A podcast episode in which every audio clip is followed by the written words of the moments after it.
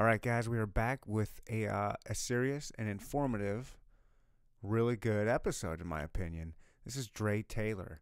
He is, first of all, Kansas City is lucky to have this guy as part of our community. He is a mentor, and he's helping the inner city out with a good message doing aquaponics. I didn't know what aquaponics was. I've heard of hydroponics. Aquaponics, you use fish. You use fish and rocks to grow vegetables. I didn't know this thing was. I didn't even know. And then you can sell the fish. You can eat the fish. There's bugs. The bugs are eating. Uh, the fish are eating the bugs. It's a whole big circle. Whew. This guy, Dre Taylor, is a man of men. This dude's a humble badass, is all I gotta say. Uh, not a big talker. He just does it. He's really, really smart. Probably he's one of the smartest dudes I've had on the uh, just people that I've had on the podcast to date by far. Really good message. Um, interesting guy. Just a real thought provoking, interesting guy. And I'm gonna put some a, a link in there for the show notes for Nile Valley Aquaponics. It's here in Kansas City. It's a nonprofit that he runs. And um, look, I'm not going to tell you guys how to spend your money. Far be it from for me to do that, but uh, if you happen to have a couple bucks burning a hole in your pocket, hit that link, check out the website, and if you feel compelled to donate, that'd be awesome. Uh, it's an amazing cause, and I think once you guys hear this episode and what what this guy's all about, I think you. Uh, I don't know. Hopefully, you'll be touched and maybe think about things a little bit differently. Um, yeah, without any further ado, this is Dre Taylor, you guys, episode 46. Uh, I'm going to take one more minute here to just say thank you guys for rating and reviewing the podcast. I see you and I see it and I thank you. It feels good. Um, yeah, I don't need to keep asking for it. I mean, I, I will keep asking for it. Don't worry. But I'm let you guys off the hook and I'm not going to ask for it because you guys did a nice little job. Anyways, here we go. Episode 46 Dre Taylor.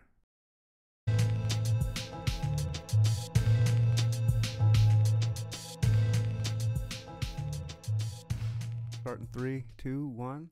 What's up, Dre Taylor? I'm Ryan. Good afternoon, Dre Taylor here. What a beautiful radio voice. I heard that a time or two. I bet you have.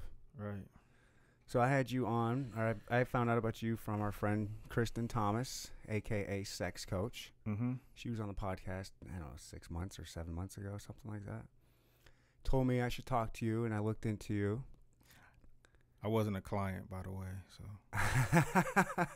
get that cleared up. I wasn't having any issues or problems. It was uh, before she became the coach. Oh, pre-coach time. Yeah, pre-coach. She uh, when she was in the minor leagues.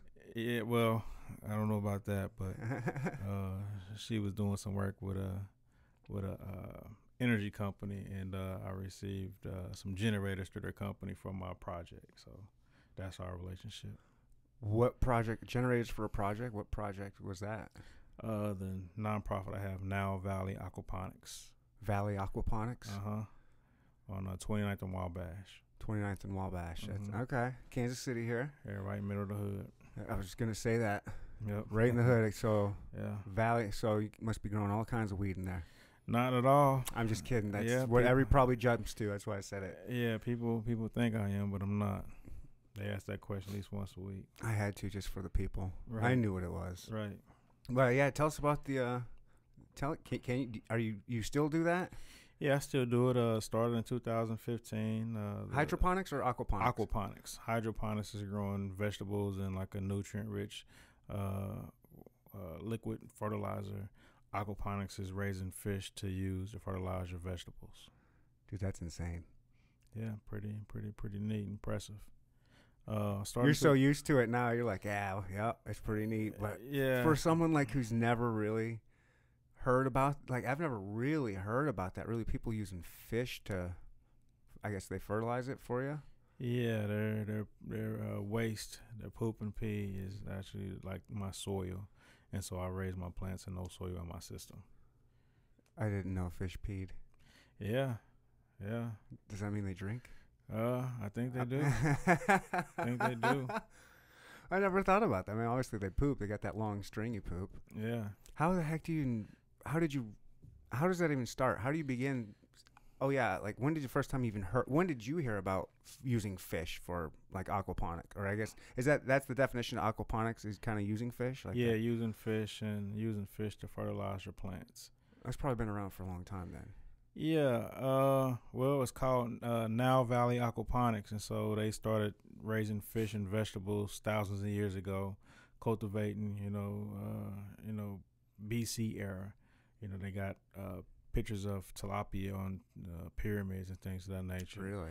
And so people always think, you know, tilapia man man made. Don't eat tilapia, this and that, but they've been eating fish for thousands of years. It's tilapia. You can't just produce a man made fish. you know, it's like cloning a reproducing a human from nothing. And so uh, just a lot of a lot of ignorance, lack of information about people not really studying their information on the topics they be talking about. So uh, I heard it first maybe about 2010. My uncle was like, "Hey, you can grow uh, vegetables using fish waste."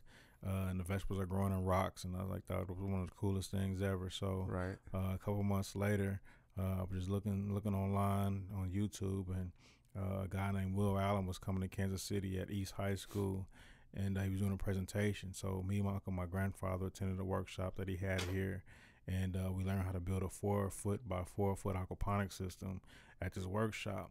Uh, Will Allen's one of Time Magazine's 100 most influential people in the world because he grows a million pounds on less than three acres of land up in Milwaukee. Wow. And so he was like Michelle Obama's health initiative, doing all the stuff up there with her. Mhm. Uh, he's probably trained more farmers in the world than anybody else. So he probably produced over thousands of farmers, and I'm just one of the people that he helped train, and that's my mentor. So I call him up. I was just seeing him maybe about three weeks ago in Milwaukee uh, to look at some CBD things up there.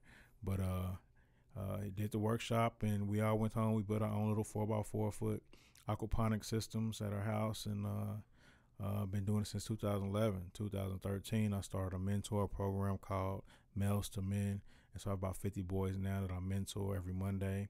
Uh, they've been working at the city market the past three years. Was called the Veggie Valet Oh, cool. uh, out there. And so this will be the first year we're not going to be out there. We're going to be doing some more things in the community.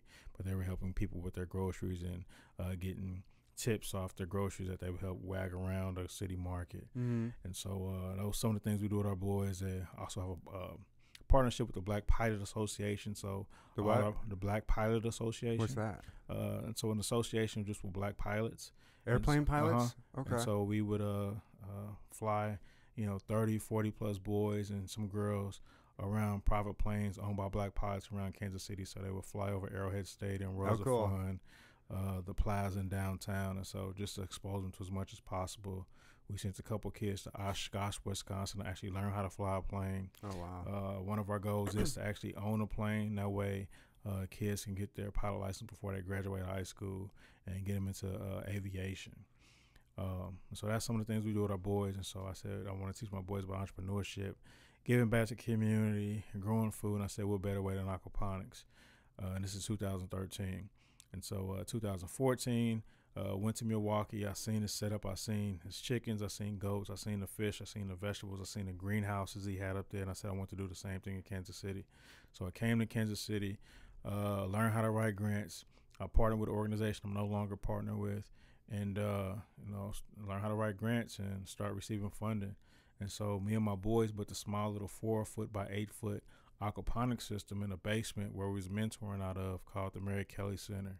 I used to attend that uh, center when it was an elementary called Graceland. I used to live right down the street. And that's where we mentored out of. And so uh, me and my boys built a small little system in a basement, four foot by eight foot, with a hundred gallon fish tank. And we used to bring funders down to this basement so they could see the fish swimming, they could see the Yeah. vegetables growing, you know. And that's how we start receiving funds by funders seeing what we're trying to accomplish in that small little system. They were so amused by seeing the fish right. and seeing the vegetables growing in rocks Yeah. where people seen the vision of me building a greenhouse. So I went from a four foot by eight foot table, hundred gallon tank to That's almost as big as this table. yeah, it's- Yeah, it's this- very this- similar. This is yeah. This is about an eight foot by four foot table, Uh huh. and so uh, this is Wow. where our grow bed was, and so that's just had rocks in here. We had a hundred gallon tank that would probably be on the floor under this table. and so uh, we went from this to five vacant lots, and we cut the city cut down 18 trees for us. We repurposed five of those trees, and so we have like some walnut slabs and like top of slabs. Really? And so Oh, that's uh, so cool. So we show people how to repurpose some things on Right. vacant lots that people see vacant lots, they think it as, you know, they see trash, whatever. But Uh-huh. sometimes I see opportunity in some Yeah. things. And so we have probably about twenty thousand dollars worth of walnut slabs on the property just sitting there that we're gonna reuse. I know one of them is on my desk. We made a desk out of uh, from my office across the street. Oh So wow. we have a house across the street from the greenhouse that I purchased, and that's where we mentor out of now. And we're trying to put a commercial kitchen in there, um, so we can do food demonstrations, cooking classes, and things of that nature. So we're Mhm. going to be our, our architectural firm. They came with some good renderings uh, for us to do that house right across the street. So we're trying to do economic development, uh, improve the community, mm-hmm. and uh, give access to healthy food, and um uh, just produce food for people in the community. And so uh, we built our greenhouse. It's 30 feet wide, 150 feet long, so 4,500 square feet. We have uh, 35 feet by 100 feet. 150 feet, 100. Wow, so 4,500 square feet that's really inside big. of our greenhouse, and uh, we have uh, three fish tanks. Uh, How is a fish tank? our fish tanks, so we have two fish tanks that's six feet deep, four foot wide, 120 feet long. Dude, that's we have not a fish tank. That's a pool. yeah, we have two 20,000 gallon tank and I have one 10,000 gallon tanks. We got about 25,000 tilapia currently inside of our our fish tanks. Okay, so it's tilapia. That's the fish that you guys. that- Mhm, Is that that's what we the is that the standard fish for most aquaponics or uh, yeah, it's pretty standard for most aquaponics. It's probably the third most consumable fish in the country. you guys eat them then, right? Too. Uh, yes. Uh, do they? So when they're in captivity, are they breeding as well? Like, do they Uh, live yeah, in there and yeah, breed? They'll, they'll breed in there. They'll breed the most, but most commercial fisheries only only have male fish because male fish grows twice as fast as female fish. So you don't want to feed a, a fish is twice as much we can grow it, you know, in a little amount of time because at the end of the day, most people are trying to grow uh, for profit. Are you trying to grow the fish for like? Is that part of the Yeah, profit? that's, is that's the fish part, too? Yeah, that's part of the profit. The fish, the vegetables, the tours, and uh, we're a nonprofit, so we get a lot of donations and grants uh, to keep us afloat. So we always accepting donations. You go to nilevalleyaquaponics.com and donate to our program. See what we're doing first. Check us out. Come visit. Bring some kids. We have 13 goats on the property, and so you can feed the goats. We probably have close to 2,000 people that come to our facility a year. So uh, we service the community. We service the neighbors. We have a free community garden outside of our fence. That way, we don't have to worry about security because we're feeding people food Mhm. for free, where they don't have to worry about breaking in and stealing anything. So we haven't had any issues with break-ins or thefts on touring at the Wabash, which speaks volumes to the community that we pretty much, you know, raised up with our our, our program there. They say there's no honor among thieves, but you would hope that they are kind of like, hey, these people are doing good over here. Let's kind of leave them be. Yeah, you know that's that's pretty much how it been. Everybody respects the facility. You know, all the Mhm. neighbors they enjoy. You know, seeing the kids be involved. So there's a lot of kids around the neighborhood that work at the greenhouse, so they come there after school. Mm-hmm. Do you have any work for us to do? And you know, they might get five or ten dollars for doing something. at The greenhouse, so that goes a long way for kids. That's you know, seven, Yeah. eight, nine, ten years old. It goes you know, a long way for by. me. right? Some gas money. Yeah. You know? So, uh, you know, we just try to support the community as much as possible. It's like our investment plan. You invest in kids, you know, later on in life, you know, they're going to turn around and do it for somebody else, trying to be an example, uh, set the example. So uh, I think we're doing a good job where we're at. That's, inc- I don't know, man. There's, I sometimes I meet these people like you that just have like, we obviously have like a heart of gold. You just want to help these people out. I mean, you might not want to admit it, but like, where does that, where does that come from? Did that start from something that just said, hey, I want to mentor people, like mentor kids, especially like, like how, where did that come from?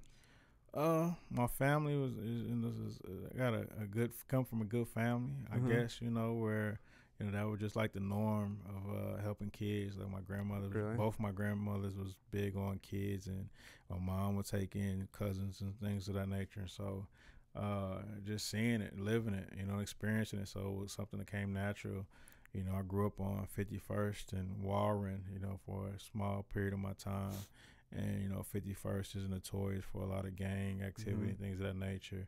Half the people I grew up with are dead. You know, my best friend's dead. I got a stepbrother that's killed. And so uh, when you see those things and you say, okay, you know, what can I do to prevent uh, people from going down that same road. You know, Mhm. what can I do to you know help help out and, and stop it and show them something different than is just my role. Just doing my, my my role, just doing my part. You know, that's all I'm figuring I'm doing is playing my part. I don't see it as something noble, just doing something that needs to be done. It just it's it doesn't get done often enough. No, you know. You know, I mean, and so it's just it's just special to see when it is being done, and like how cool it is. It's like it's really it's just it's it's inspiring to a lot of people. You know, it's really cool to see people. You know, there's so many people, especially this day and age, just want to bitch about things. Yeah, They it's a lot just- of those. You know, but they never they just they don't they want to bitch about a problem, but they want to sit back and bitch about it. They don't actually want to get involved and try and like. Uh, what's that old expression? You're either part of the problem or part of the solution. yeah, but so many people don't want to be part of the solution. Yeah, I mean, people are comfortable to have their day to day lives. You know, they go to work, and you know, uh, it's a lot easier to vent, get on their little phone, and type in whatever they want to type in, Right. and express their opinions. Like, and so everybody have opinions, and they're entitled to theirs. And so, you know, um, that's that. I don't, I don't spend time on those people. I spend my energy on positive things moving forward. Because anytime I have to stop to address things, I'm slowing my momentum down. So I just keep Right. moving forward, doing what I'm doing. So you've been almost doing it six years, I'd say, right? 2003, Thir- 2000, 2000 uh, What'd you say? thir- I started 13? mentoring in 2013. Right. Uh, aquaponics 2011. Okay, yeah. So s- almost six years of mentoring. Yeah. Well, I actually started mentoring in 2008 with Big Brothers Big Sisters. Oh, okay. That's how. Okay. Yeah, so I started with Big Brothers Big Sisters. Wow. And so what what have you seen since the aquaponic stuff? I mean, so it's been six years. You probably haven't. Maybe you've seen somebody get to like adulthood almost, right? Eighteen. Have you? Did you have any like twelve year olds? Like, I mean, have you seen some Yeah. really big? Like, what are some of the cool impacts you've seen touching these kids? And just, I mean, six years is kind of a long time. Yeah, it's a long time. Uh, we had a couple probably graduate high school and off in college doing, and one's in the Air Force. One, uh, we didn't know he was that you know in tune with with agriculture. He really didn't talk that much, and he's going to school, uh, Northwest Missouri State, uh, learning about agriculture up there. Mm-hmm. And so uh, we have a few that went to college, and most of our guys are young. They like you know 9, 10, 11, 12. That's Mhm. the, the the the gist of what we have here, and we focused in on boys from nine to seventeen, and so uh, we we're doing the best we can with them. You know, the Mhm. impacts we have is is, is uh, we try to expose them to as much as possible. It's like plant as many seeds. Right. Some seeds are going to grow faster than others. and some, parable, right? Yeah, Yeah. some some you don't know are going to grow at all. Mhm. Is you should try to plant as many seeds in their head as possible, and hopefully that you know we can uh, have some sprout out, and I don't have to keep doing this thing I'm doing. That they're going to take over. So that's the goal, is to train them up where you know they can take over my position at the greenhouse, take over my position, Yeah. mentoring. You know, I'm not trying to do this the rest of my life. You know, uh, sign of a good teacher is when the student surpasses the teacher. yeah. And so I'm trying to, you know, teach as much as possible so uh, they can continue to blossom and spread it and, and get other people underneath them. Yeah. Uh, was the beginning of so when you first started your four by eight grow table, grow table, grow whatever, whatever. Yeah, grow table, yeah. What was your fir- what was your guys' initiative to like? Why did you want to do that? Just because it was cool and you wanted vegetables to eat for for yourselves, or were you want? Did you have a mind of selling it later? Like, what was? Why did you start? What was the Uh, just a hobby? No, it was uh, to teach boys how to be self sufficient grow food, you know, in a small space. Uh, with ideas of getting our own greenhouse, and so we started with that table. So uh, that was a boy's first time using like hand tools, using a tape measure. Oh, it was just. Oh, so you guys, you're, you started just for with the idea of helping kids out and like showing people a different way.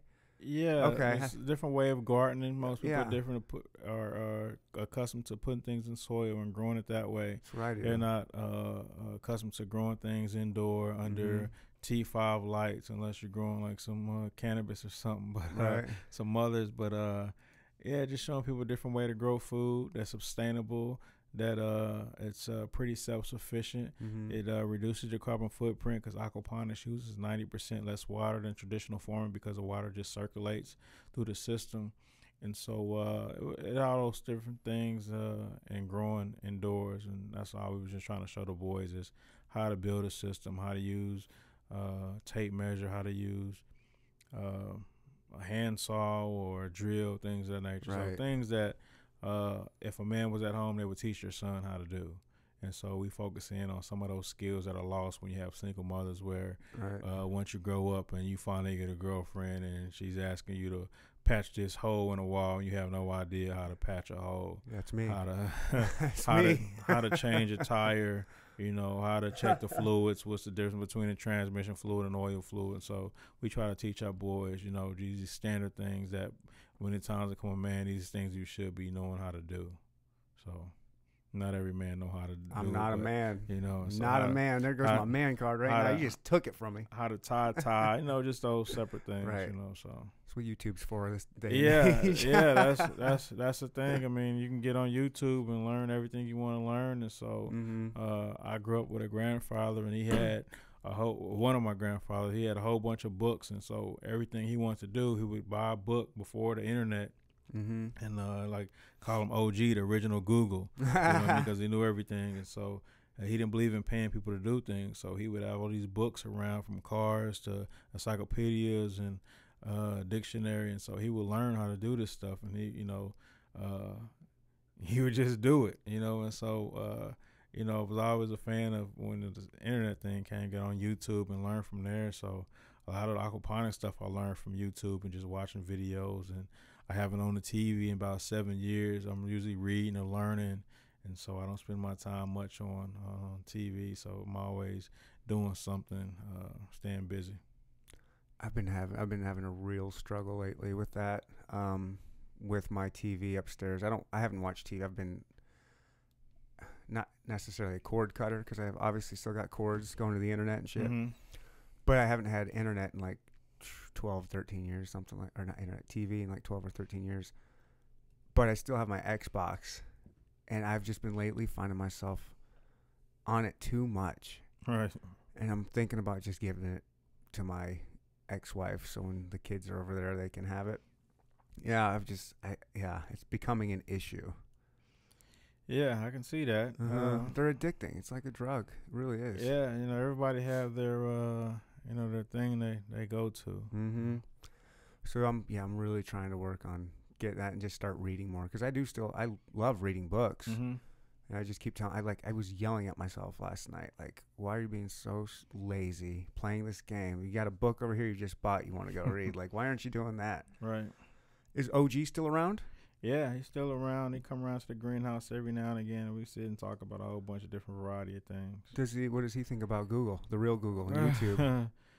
uh, I don't think he gets on there. He have a computer, but I don't think he gets on that stuff. really? Yeah. He'd still rather read. Yeah, he'd rather read. He's, he's he's moving slower than he used to move. So Yeah, yeah, my grandpa's the same way. He's, I mean, he's got a million books, but he w- he was more of like a Shakespeare and playwriter. He wasn't trying to read how to fix an engine. right. But I mean, that's the great thing about people and books. I mean, whatever, just whatever you like, that's what you can just gravitate towards. Um, so now, like I said, but when you came in before you turned these on, you're like a man of many hats. You got so many irons in the fire. It seems based on Yeah, pretty much. So you got this cannabis thing you kind of mentioned. You're trying to. Are you in? Like, what's? Can you explain your cannabis? Uh, I don't know. What are you trying Yeah. to do with uh, Mi- Missouri? Is it Missouri cannabis you're trying? Because we just, folks that don't know that aren't here in Missouri, we just passed it. We just voted and it passed medical medicinal. Mm-hmm. I don't know Amendment much two. more. I don't know much more than that. Right. Yeah, and so uh, uh, before the campus, I also have a co-op, a food co-op. So I got like 200 fruit trees in Swope Park. What's And, that? Wait, what's a uh, what's a food co-op? Uh, Trees so, in Swope Park. What's going on yeah, here? we got like 200 fruit trees in Swope Park that we planted. Uh, so one day I posted something online about what you should do with like uh, some vacant lots. All of a sudden it went viral. I don't know if it went viral. It was like thousand likes and uh, 900 shares. And so all of a sudden, Kansas City viral. yeah. And so I was all of a sudden, uh, you know, in charge of a damn food co-op, you know, by posting some online. And so I had a, a meeting two weeks later from that post, and like over 200 people showed up. So like, Wow. damn, you know, this is crazy. P- These people are concerned about their food insecurity and, and this and that. And so uh, we had another meeting, and like, damn, we got to plant these damn fruit trees now. and so uh, we planted like you know different varieties of apple, pear, peach in Swope Park. We have like 300 foot rows of blackberries, raspberries, and fig trees. So this is our second year there, and so uh, We're at we're at in Swope uh, Park. right behind the dog park off Gregory. Yeah. And so uh, that's where our, it's fenced in. We have some deer fencing around it. And so uh, we have uh, goals on planting the other side. We have about three acres with the city there, another three acres on the other side.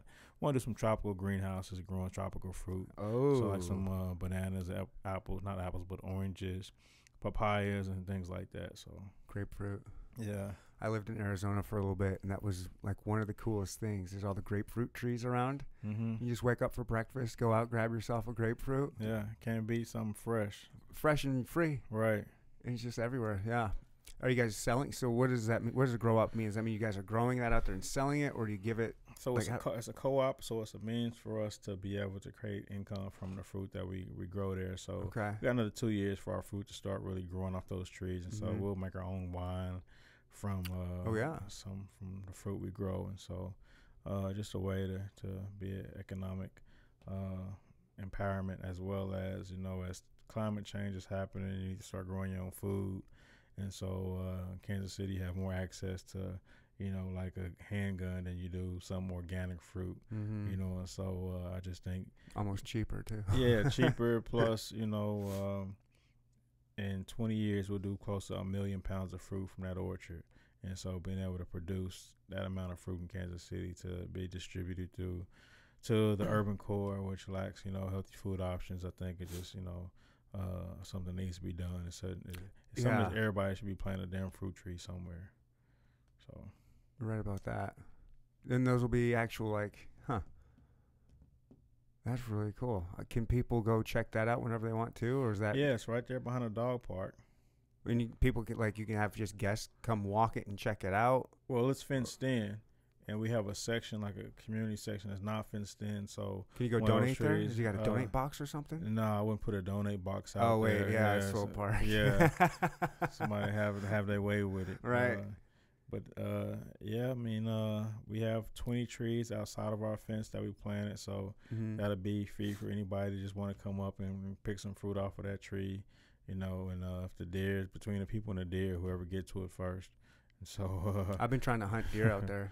yeah, I don't think they're gonna like that. but- No, they do. They the, have with a, the bows, uh, crossbows or something. I think you use. Oh yeah, you uh, uh, yeah, a crossbow or a regular bow. I have a regular bow. Every year they have uh, a, it's, it's a lottery, and you Mhm. put your name in a hat basically to see if you can hunt Swope Park. Right. And they pick, I don't know, twelve or fifteen people. I don't know what the number Mhm. is, but it's not a huge number. But not a ton of people enter the lottery. I've entered it ah, three or four years in a row. I, I can't believe I haven't been picked yet. I think this is the year, Yeah. and it's and I want to hunt right in that area. There's a spot that's right in that area that you can hunt. yeah. They visit the park. They can't get over our fence. Well, they probably could if they wanted to. I think it's like an eight foot tall fence. I think Ooh, yeah, be can get up there. They could. yeah, if they really wanted to. Yeah, but they don't probably need to. Yeah. There's so much Yeah. other stuff out there. out there, so Mhm. it's not a need. Uh, yeah. So let's go with the cannabis. Yeah. Uh, so the cannabis, you know, people have been asking me, you know, since I started this whole farmer thing, what do you think about cannabis? I'm like, I never smoked weed before. I figured that's where everybody would would have thought. Like you must be growing the aquaponics for. Yeah, you know, you have some nosy police that then came in a couple times, thinking Ah. they they thinking they want to see, you know, what I'm doing, and like if they they couldn't even spot if it was in front of their face. But uh, I shouldn't have said that. But uh, no, I know what you mean. I've, we've all met cops. Yeah. yeah. you know, and so uh, yeah, just because I'm in a growing field, they just assume that I'm growing marijuana, and so you know, we'd have. Uh, senators come down. I would have state reps come down. They would ask my opinion on, you know, uh, cannabis before it actually passed. And so once it passed, I really wasn't interested until after it passed. And then once it passed, I took it more serious. Like, okay, now this thing done passed. You know, what is my role and what can I do in this this space? Mm-hmm. And so, you know, upon looking at research, and I've been looking that's at it for a while. at, right? Yeah, some some ways it's, it's not as much as people think. Uh, there's a lot of things. There's a lot of work that goes into it. You know, not just growing it, but compliances, making sure that you're doing everything that state regulates, that state's requiring you to do. Oh, uh, yeah. You know, worry about security, transportation, uh, you know, insects, pest management, uh, having the funds to do it, Oh, yeah. operational. So it's a lot of There is a lot goes- more into it. Yeah, it's not yeah. just growing. You don't have all that other all that other baggage with tomatoes. Yeah, if you was just Right. growing in a basement or something like that, then yeah, Right. you know, besides looking over your shoulder, but uh, it's a lot more to it than people think. Mm-hmm. But even looking into you know the cannabis industry, like less than five percent of the people in the industry are of uh, black descent. So uh, looking at that, less than five percent in the. less than five percent, and so uh, wow. I you know just raise that that question like okay how can the people who've been you know uh, disfranchised and been you know targeted for the so-called war on drugs Oh, it's you know, when- over the last 30 years and uh, you know how can we participate in this? And if you can use the same energy just a fraction of the energy that you had to target you know black people in general uh, for these drugs even though they're brought in in purpose and uh, what was it nixon's secretary said that was the main goal they couldn't say uh, you know war on black people so they had it described as war on drugs Mm-hmm. and that was from Nixon's administration uh, 30 years ago, and it's continued to cycle uh, for the last, you know, it's still going.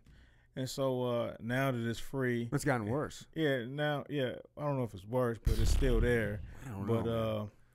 uh, you know, now that it's legal and you have all these people making money, and you see how people sit in jail for Mhm. the same thing they said it was wrong, and now all of a sudden it's right right. you know, so it just don't make sense. So they have cities that's taking initiatives where they're expunging uh, records, previous records, but how do you make up for that lost time? And so if you can put that same energy, or just a fraction of that energy that you had towards criminalizing these people, towards making some kind of access or some kind of equity program for minorities to get into something that you Mhm. created in the first place. Uh, I think that should just be the only, only, only right thing. But a lot of people say, "Well, it's a free market. You should be able to do this. You should be do that." Yeah, that's true. But uh, this market has been targeted and you know been stepped on for 30 years, and now that it's free market, it's not actually a free market. You know, because you can't do this because you have a felony X, Y, and Z. Now this is big upfront cost to get into this industry Mm-hmm. when you know you don't use you know billions of dollars criminalizing black people for you know possession when most of drugs and and uh, illegal substances are in the suburbs, but they never had that same energy to Right. focus out there towards the inner city. Mm-hmm. yeah, that's the truth. So, what would be, what do you want to see put in place for that to kind of help out? Like, what, like, do you see any kind of, I don't know, Well, they wrote laws or any initiatives or anything that needs to, like, what do you have a solution to help, help other than, I mean, obviously you're doing the solution by actually using your hands and getting these kids and, and teaching them right, and eventually they'll be able to get to that point. right. But like for like it just got legalized here in Missouri just yesterday, basically. Mm-hmm. So like, what are you? What is your ideas or or do? What do you? So a solution or an idea for, for to make that happen? Get more Uh, black people involved. Uh, solution ideas creating creating uh social equity programs. So they have social equity programs in like Maryland, Oakland, which is real progressive, uh, in California and other places in California besides Oakland to do programs where it's teaching people how to grow. Uh, you know, the licenses in certain areas should be set aside for those who live in that area who've been targeted by the drug I like that system idea. and there you go. I like uh, that. That's that that's those are ways that you can combat you know things. You can't rewrite the wrongs because you have a lot of families disrupted over the drug drug war, so called drug war. So you can't rewrite the wrongs, but you can start making things right today and just setting out programs and things like that because people don't understand how deep uh, things went with the drugs as far as a lot of people make money off. No, I write grants. And so a lot of people make money off writing grants. So what's wrong with black boys? Uh, how do we profit from these? All these nonprofits make money off of black boys, you know, and the system of uh, the drugs and the fallout of it. And so there was a ways for a lot of people to make money and benefit off the in, incarceration of black people. And so uh, you know, Privatized prisons. privatized prisons. I mean, that was so, the biggest. That's yeah. That's one of the biggest things that that pissed me off.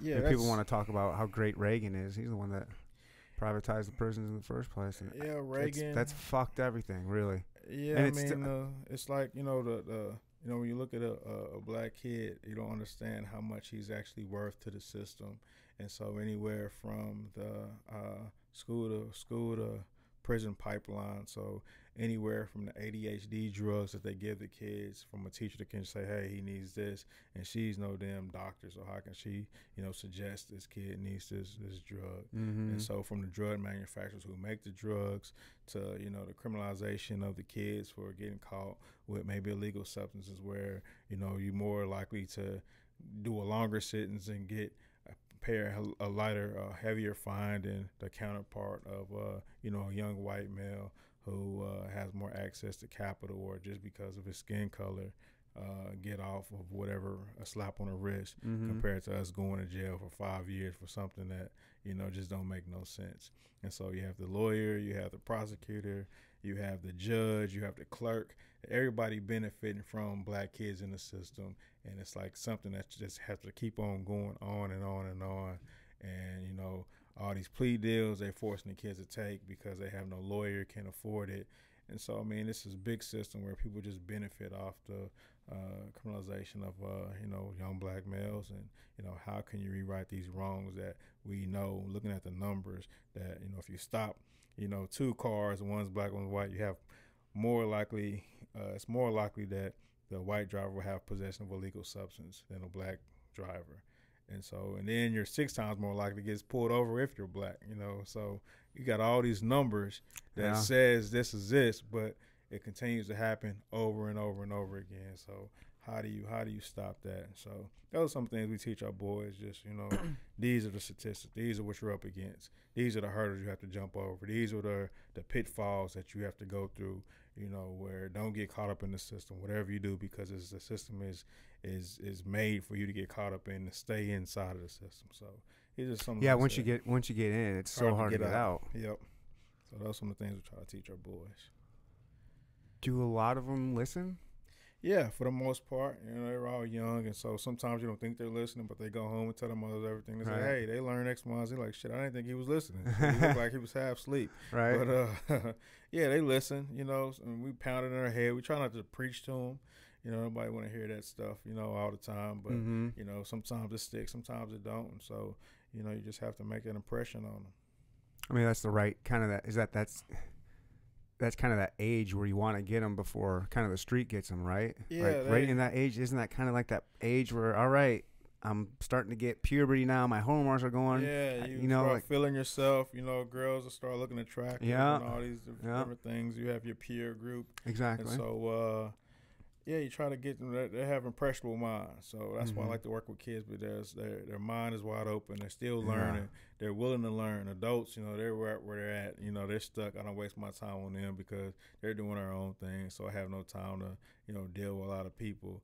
Uh, but I focus in on kids because, like I said, their minds are impressionable, and this is a good time to start, you know, getting them on the right path and changing the trajectory and where they should be going in, in the future.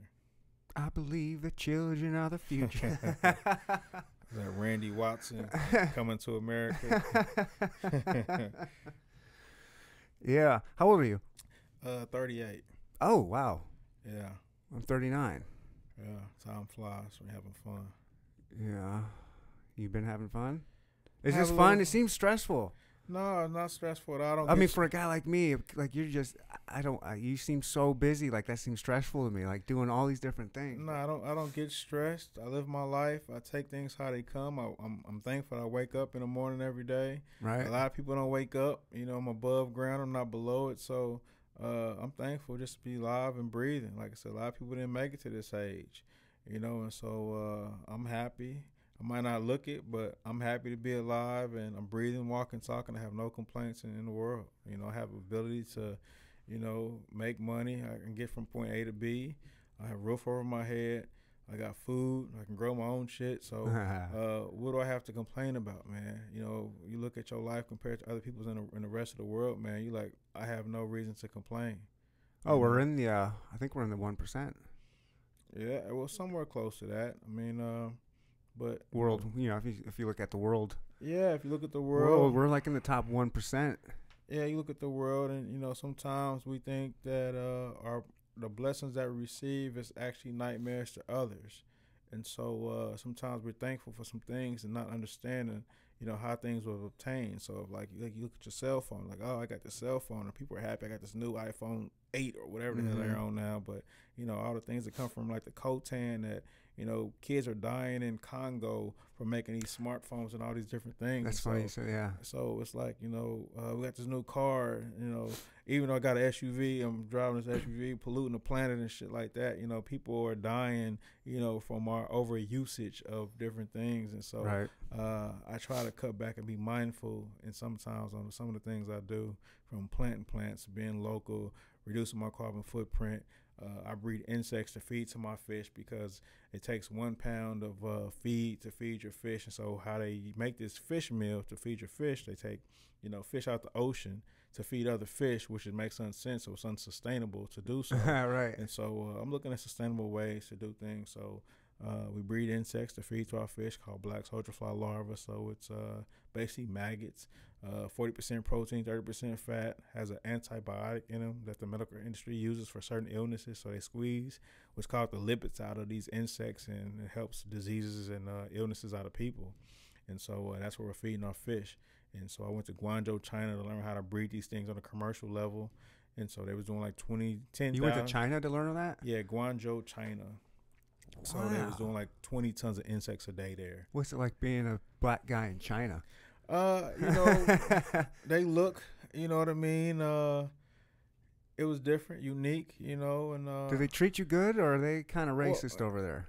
I heard- everybody everybody's pretty minding their own business, you know. Really? It was kind of like it was kind of like uh, Guangzhou was probably like 18 million people or something like that, 15 Whoa! million people. in one And city? so yeah, so it was like a big city like New York City, Woo. and uh, people was on the go. It was like a busy city. okay. you know, and so uh, everybody was on the go, and you know, you cut in the alley, and it's like one of those old movies you see where people are have the markets and they have the clothes hanging up, and they're living in between the big buildings, and so Really? yeah, it, wa- Wow. it, was, it was it was a crazy setup. It was a unique experience.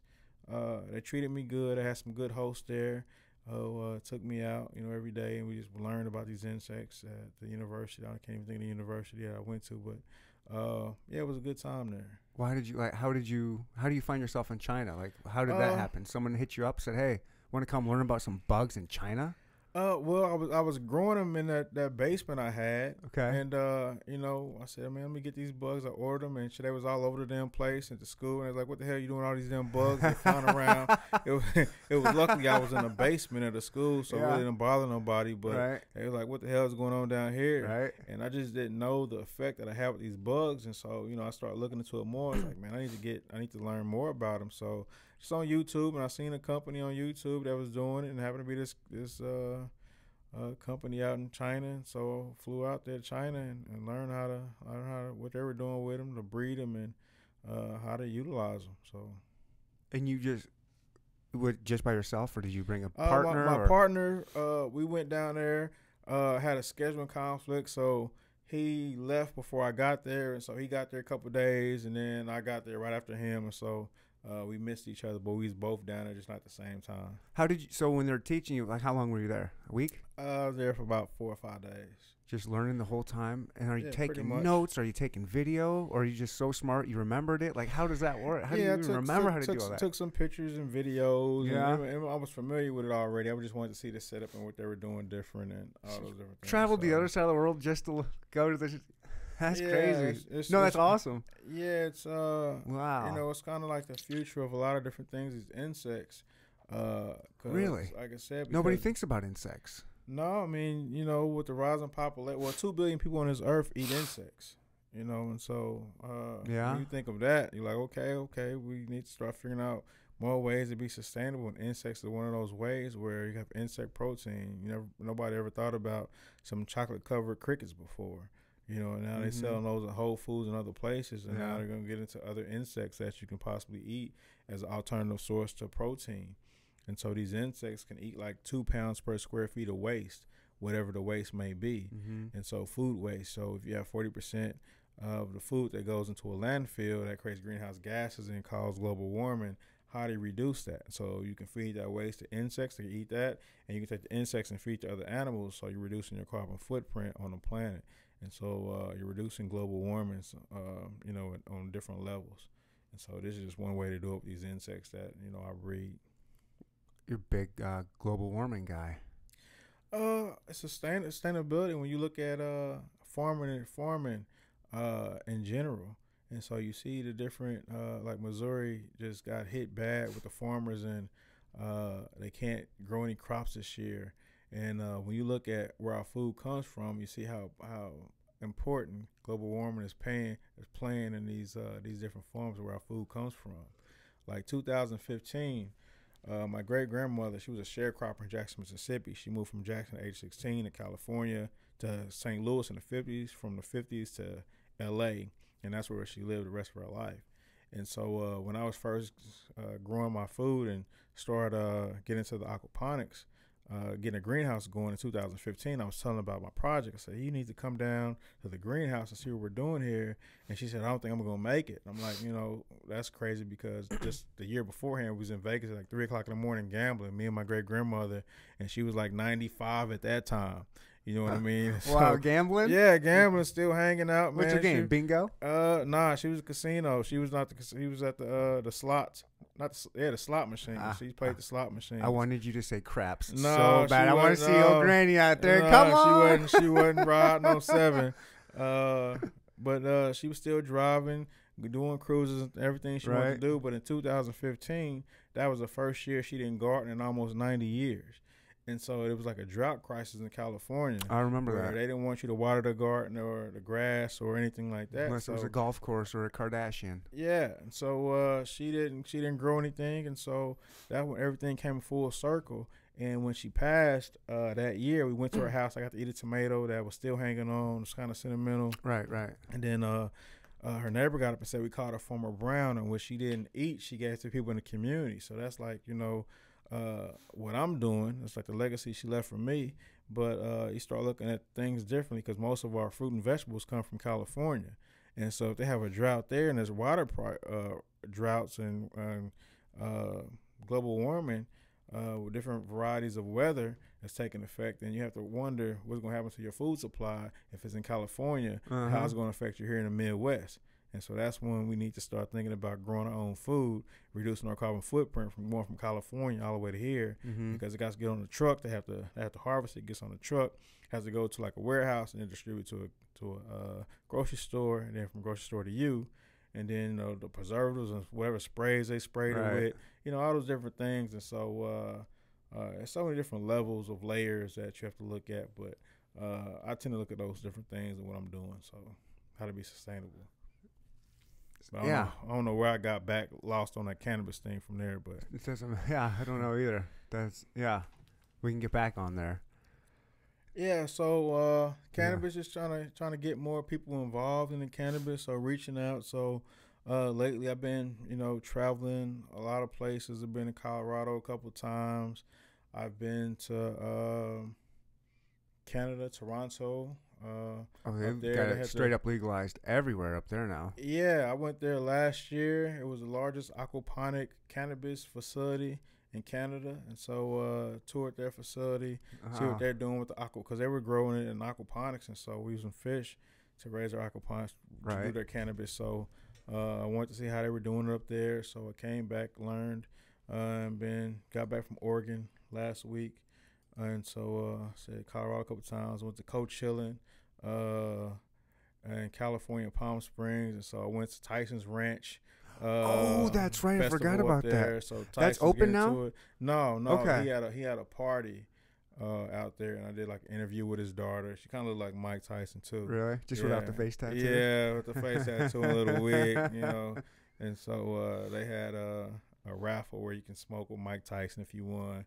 I put my name in a raffle. So I said if I'm going to smoke weed, I might as well smoke it with Mike right. Tyson my first time. So I didn't win it, so I didn't get a chance to smoke. So uh, oh, like maybe next time. Yeah, next time. But uh, yeah, I was there. It was like a project. Uh, I got a friend working on a project called the Coachella Project. It's right next to Tyson's Ranch. So the Coachella Project, is like a 160 acre cannabis farm, where they're gonna put like their own uh, cannabis bank on there, a resort uh, all these different growth facilities. I mean, it's it's crazy what they're doing out there in Coachella, uh, in California. So uh, I've been looking at you know some things out there with them and trying to do some things. So uh, with the cannabis and the hemp, CBD hemp, so growing that. So uh, yeah, I was gonna ask what's what's bigger or more profitable? Is it the CBD or is it the THC? Uh, plant side. You know what I mean? Like, or, It's just, uh, in my opinion, it's the hemp. Most people think cannabis, but uh, hemp is more profitable because you don't have to do as many things. yeah, that's as what I meant. That's what I meant. CBD, the CBD or the THC. Yeah, the hemp hemp's more profitable. Yeah, you don't have to do as much with that. You do a lot that. more with with it too. Yeah, you can do a lot more with it. Cannabis has a lot of restrictions uh, with it, and so uh, the hemp is pretty much you can sell it everywhere, and um, you know it's about the market's about to open up. So it got a good three to five year run on the CBD hemp before you know it, it starts to go down. But uh, I think it's more money in hemp. Yeah, I think so. Yeah. Well, whatever it is, I just want it to hurry up and get here. Do you know when? Do you know how it's going to work, Missouri? How people can get it? Yeah, it so means medicinal. Like, what's like? How do you even? Because it's legal now. How do I go get my card? Uh, so you have to have like a prescription of some sort to say you diagnosed with something, and so you take whatever you've been diagnosed with to a doctor who gives the evaluation. You go to your normal doctor. Or do you have to go to a special doctor? You go to your doctor Oh. to get whatever uh, illness you might have. So you might have, you know, epilepsy or whatever it may be.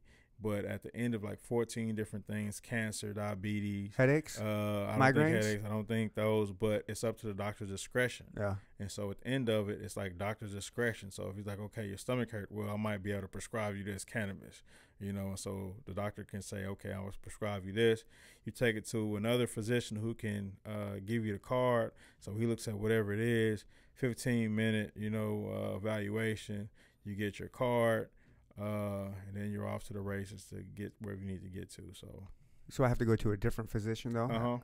and Because there's only certain doctors going to be prescribing. so I have to figure out which physician that is. Is there a Uh-huh. list somewhere we can find? Uh, there's there's Like, how do uh, you know? There's some people around town that's uh, you know, doing some pre pre evaluations, and so it'll be uh, right now you're not gonna be able to get a product anyway till 2020. So uh, oh wow, how come?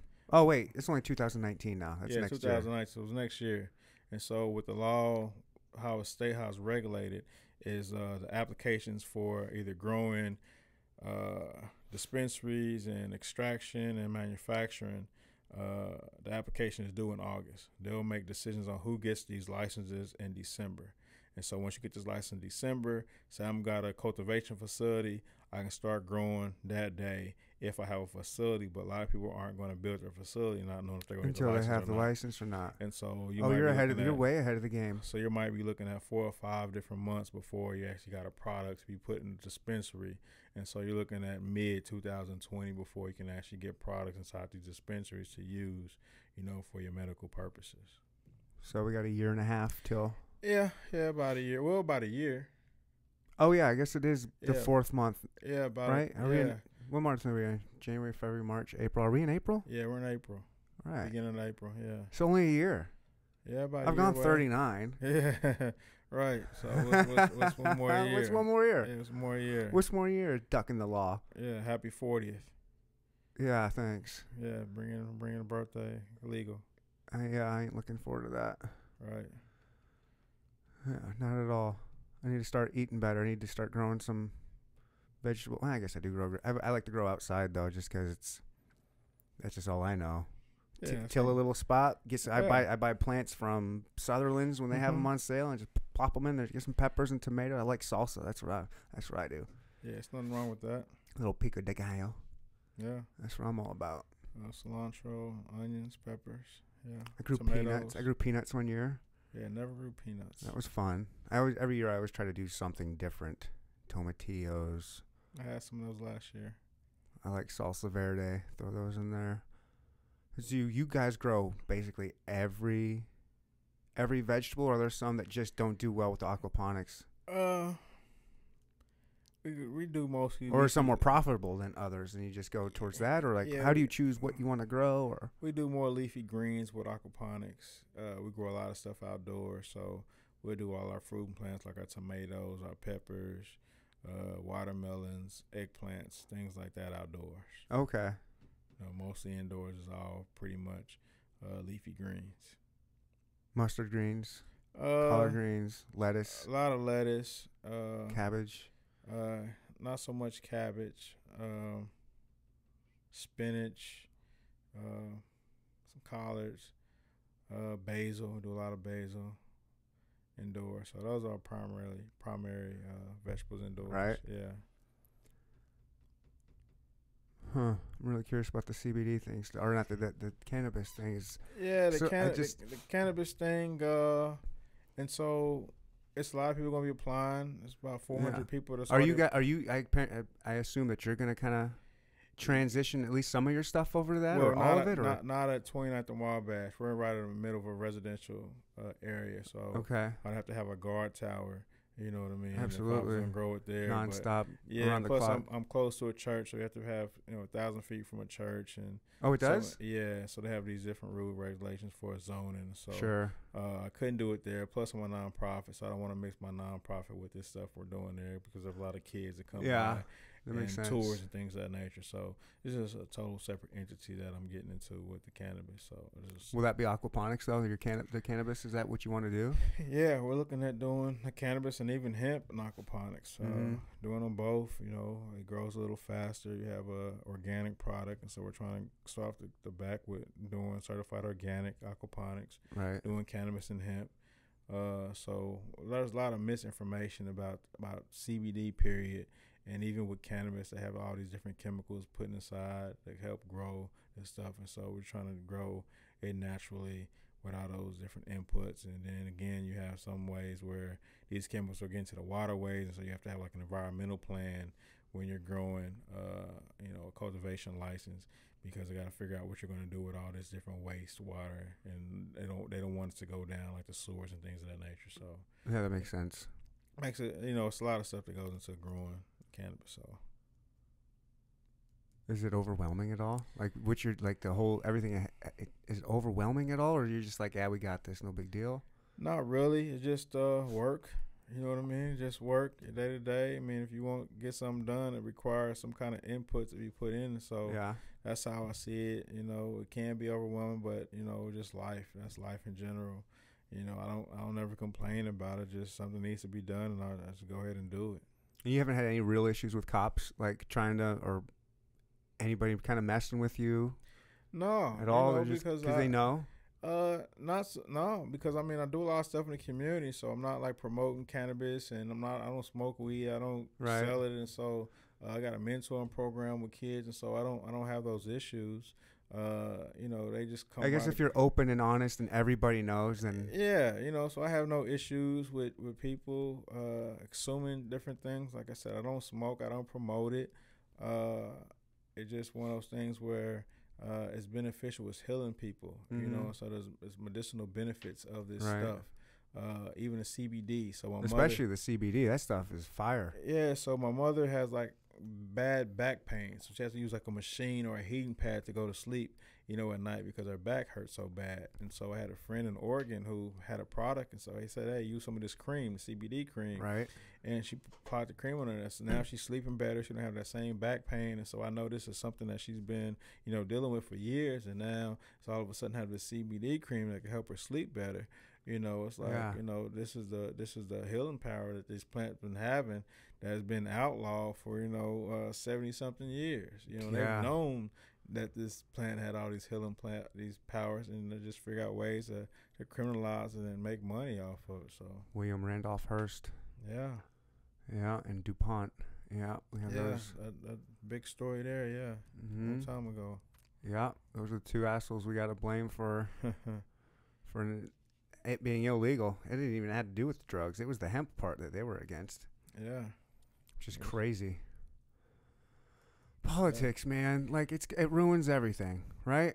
yeah. Every everything is political, you know. So you Global have to- warming, like you're you're obviously a little passionate about, is is extremely political, which is insane to me that science science has turned political. Yeah, I mean everything is political because there has to be policies in place. You have to vote on these policies and vote these people in to vote on these policies, and so everything you do is political, whether you want to believe it or not. It you know? And it's unfortunate. I hate politics, but you It's have to worst. be involved in it in some way, shape, or form to shape some of the things that needs to take place. You know, so I'm down at the Capitol. You know, meeting with the lieutenant governor, the senator, and state reps there, talking to them about my project, what I'm trying to do. you know, trying to advocate for more equity for minorities to get in inside, you know, uh-huh. letting my voice be heard, speaking for the people that wants to get involved but have no idea how to get into it. Sure. Uh, and so, you know, trying to create that pathway for them to to to have a uh, some kind of say or opportunity to get in this field. Who's against you? Uh, I don't know. Really? Yeah, I mean, you're, you're not meaning any kind of opposition or? Uh, no, not not really. Uh, you know, uh, I do so many different things where it's hard to to to talk. They might have you know different opinions about it, but as far as against me, it's like I'm doing so much. Where how can you talk bad about somebody's mentoring kids? Oh no, no, I meant like the politi- the political side when you're going in there, like kind of talking about about just the CBD or just the the hemp and the cannabis stuff. Like who there's certain there have to be some people that are against seeing that. I don't, I don't know. Or at one point there were. Or, I don't I don't know uh, who those people are. Okay. And I go in and speak my piece, and I'm like I'm not going back and forth with them. I just say my piece. I show up and uh, advocate for what I'm advocating for. Mm-hmm. Now, when they start to vote on different things, that's when you see the opposition is uh, okay. uh, who voted against whatever uh-huh. you know was up there, whatever bill was written. Uh, but other than that, I don't. I'm not for sure who is actually against it because I'm not, you know, that much engaged in figuring out who's on what side, who's not on the other side. So right. I just try to stay in tune on people who's on the same page and meet those people there, where uh, you know to to push forward. How can people kind of, if people want to get involved more with uh, with your mentorship, like your program, the the aquaponics like you were earlier saying they can donate like can people donate time and well or is, it, is money the biggest thing you want? Or is like what kind of things can people do to help? Yeah the men- the mentoring piece you know we we pretty cool on the mentoring. Really? you know we just have our group of guys yeah. who just teach these boys. We use our own money to to to uh for our program. So we don't get receive grants for anything for our boys we pretty much self sufficient and want to. Is it all boys or are there any it's girls? All, it's all boys. It's called Males to Men. Oh, that's right, Males to Men. Yeah. I remember when I first saw that. I was like, yeah, I thought you. I thought I thought something completely different. Yeah, yeah, I get that. You know, you run some kind of gigolo service. I didn't think like that. that. Yeah. I was. I thought it was more of. Yeah, not quite that, but I thought it was more of taking like from gents to gentlemen. Yeah. Or, or wait, wait, wait. What was that MTV one from from G's to gents? Yeah. I thought it was something more like that kind of taking player dude, like just not kind of, you know what I mean? Like, yeah. And just turn them into more gentlemen, more. Yeah. Uh, it just, you know, everybody's born a male, but that don't mean you're a man.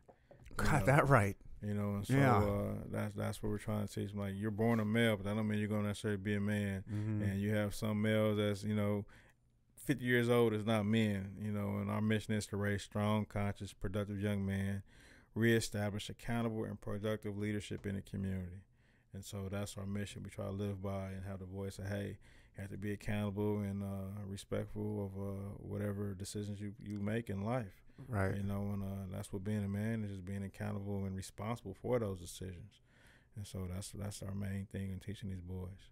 It's awesome that they have a, a man like you teaching them that's actually doing that and that you have that they have an actual role model. Like you're not just some dude speaking it. I mean, they look at you and they see you going to China and almost smoking weed with Tyson for the first time. they see you doing all this stuff. It must be really cool for them to actually see it working and seeing seeing an actual work like in progress like holy cow not only is this he, he's not just talking a game he's actually doing it that must well it's you know when you win something it's like growing up with like you know somebody who's doing like your father might be rich or something you're, you're used to it and so they don't really understand the impact of what we're doing uh-huh. collectively, even with the program, and understand what we're doing and the, the like. You know, last week we went out and picked up trash in the neighborhood, mm-hmm. and so we picked up trash in a four block radius over maybe twenty some bags of trash. Wow! And so they didn't see the impact of them pushing up, picking up trash where you know, they just learned the week before that people from Tanzania, kids from Tanzania, Africa, was watching the Facebook and seeing some of the things we're doing.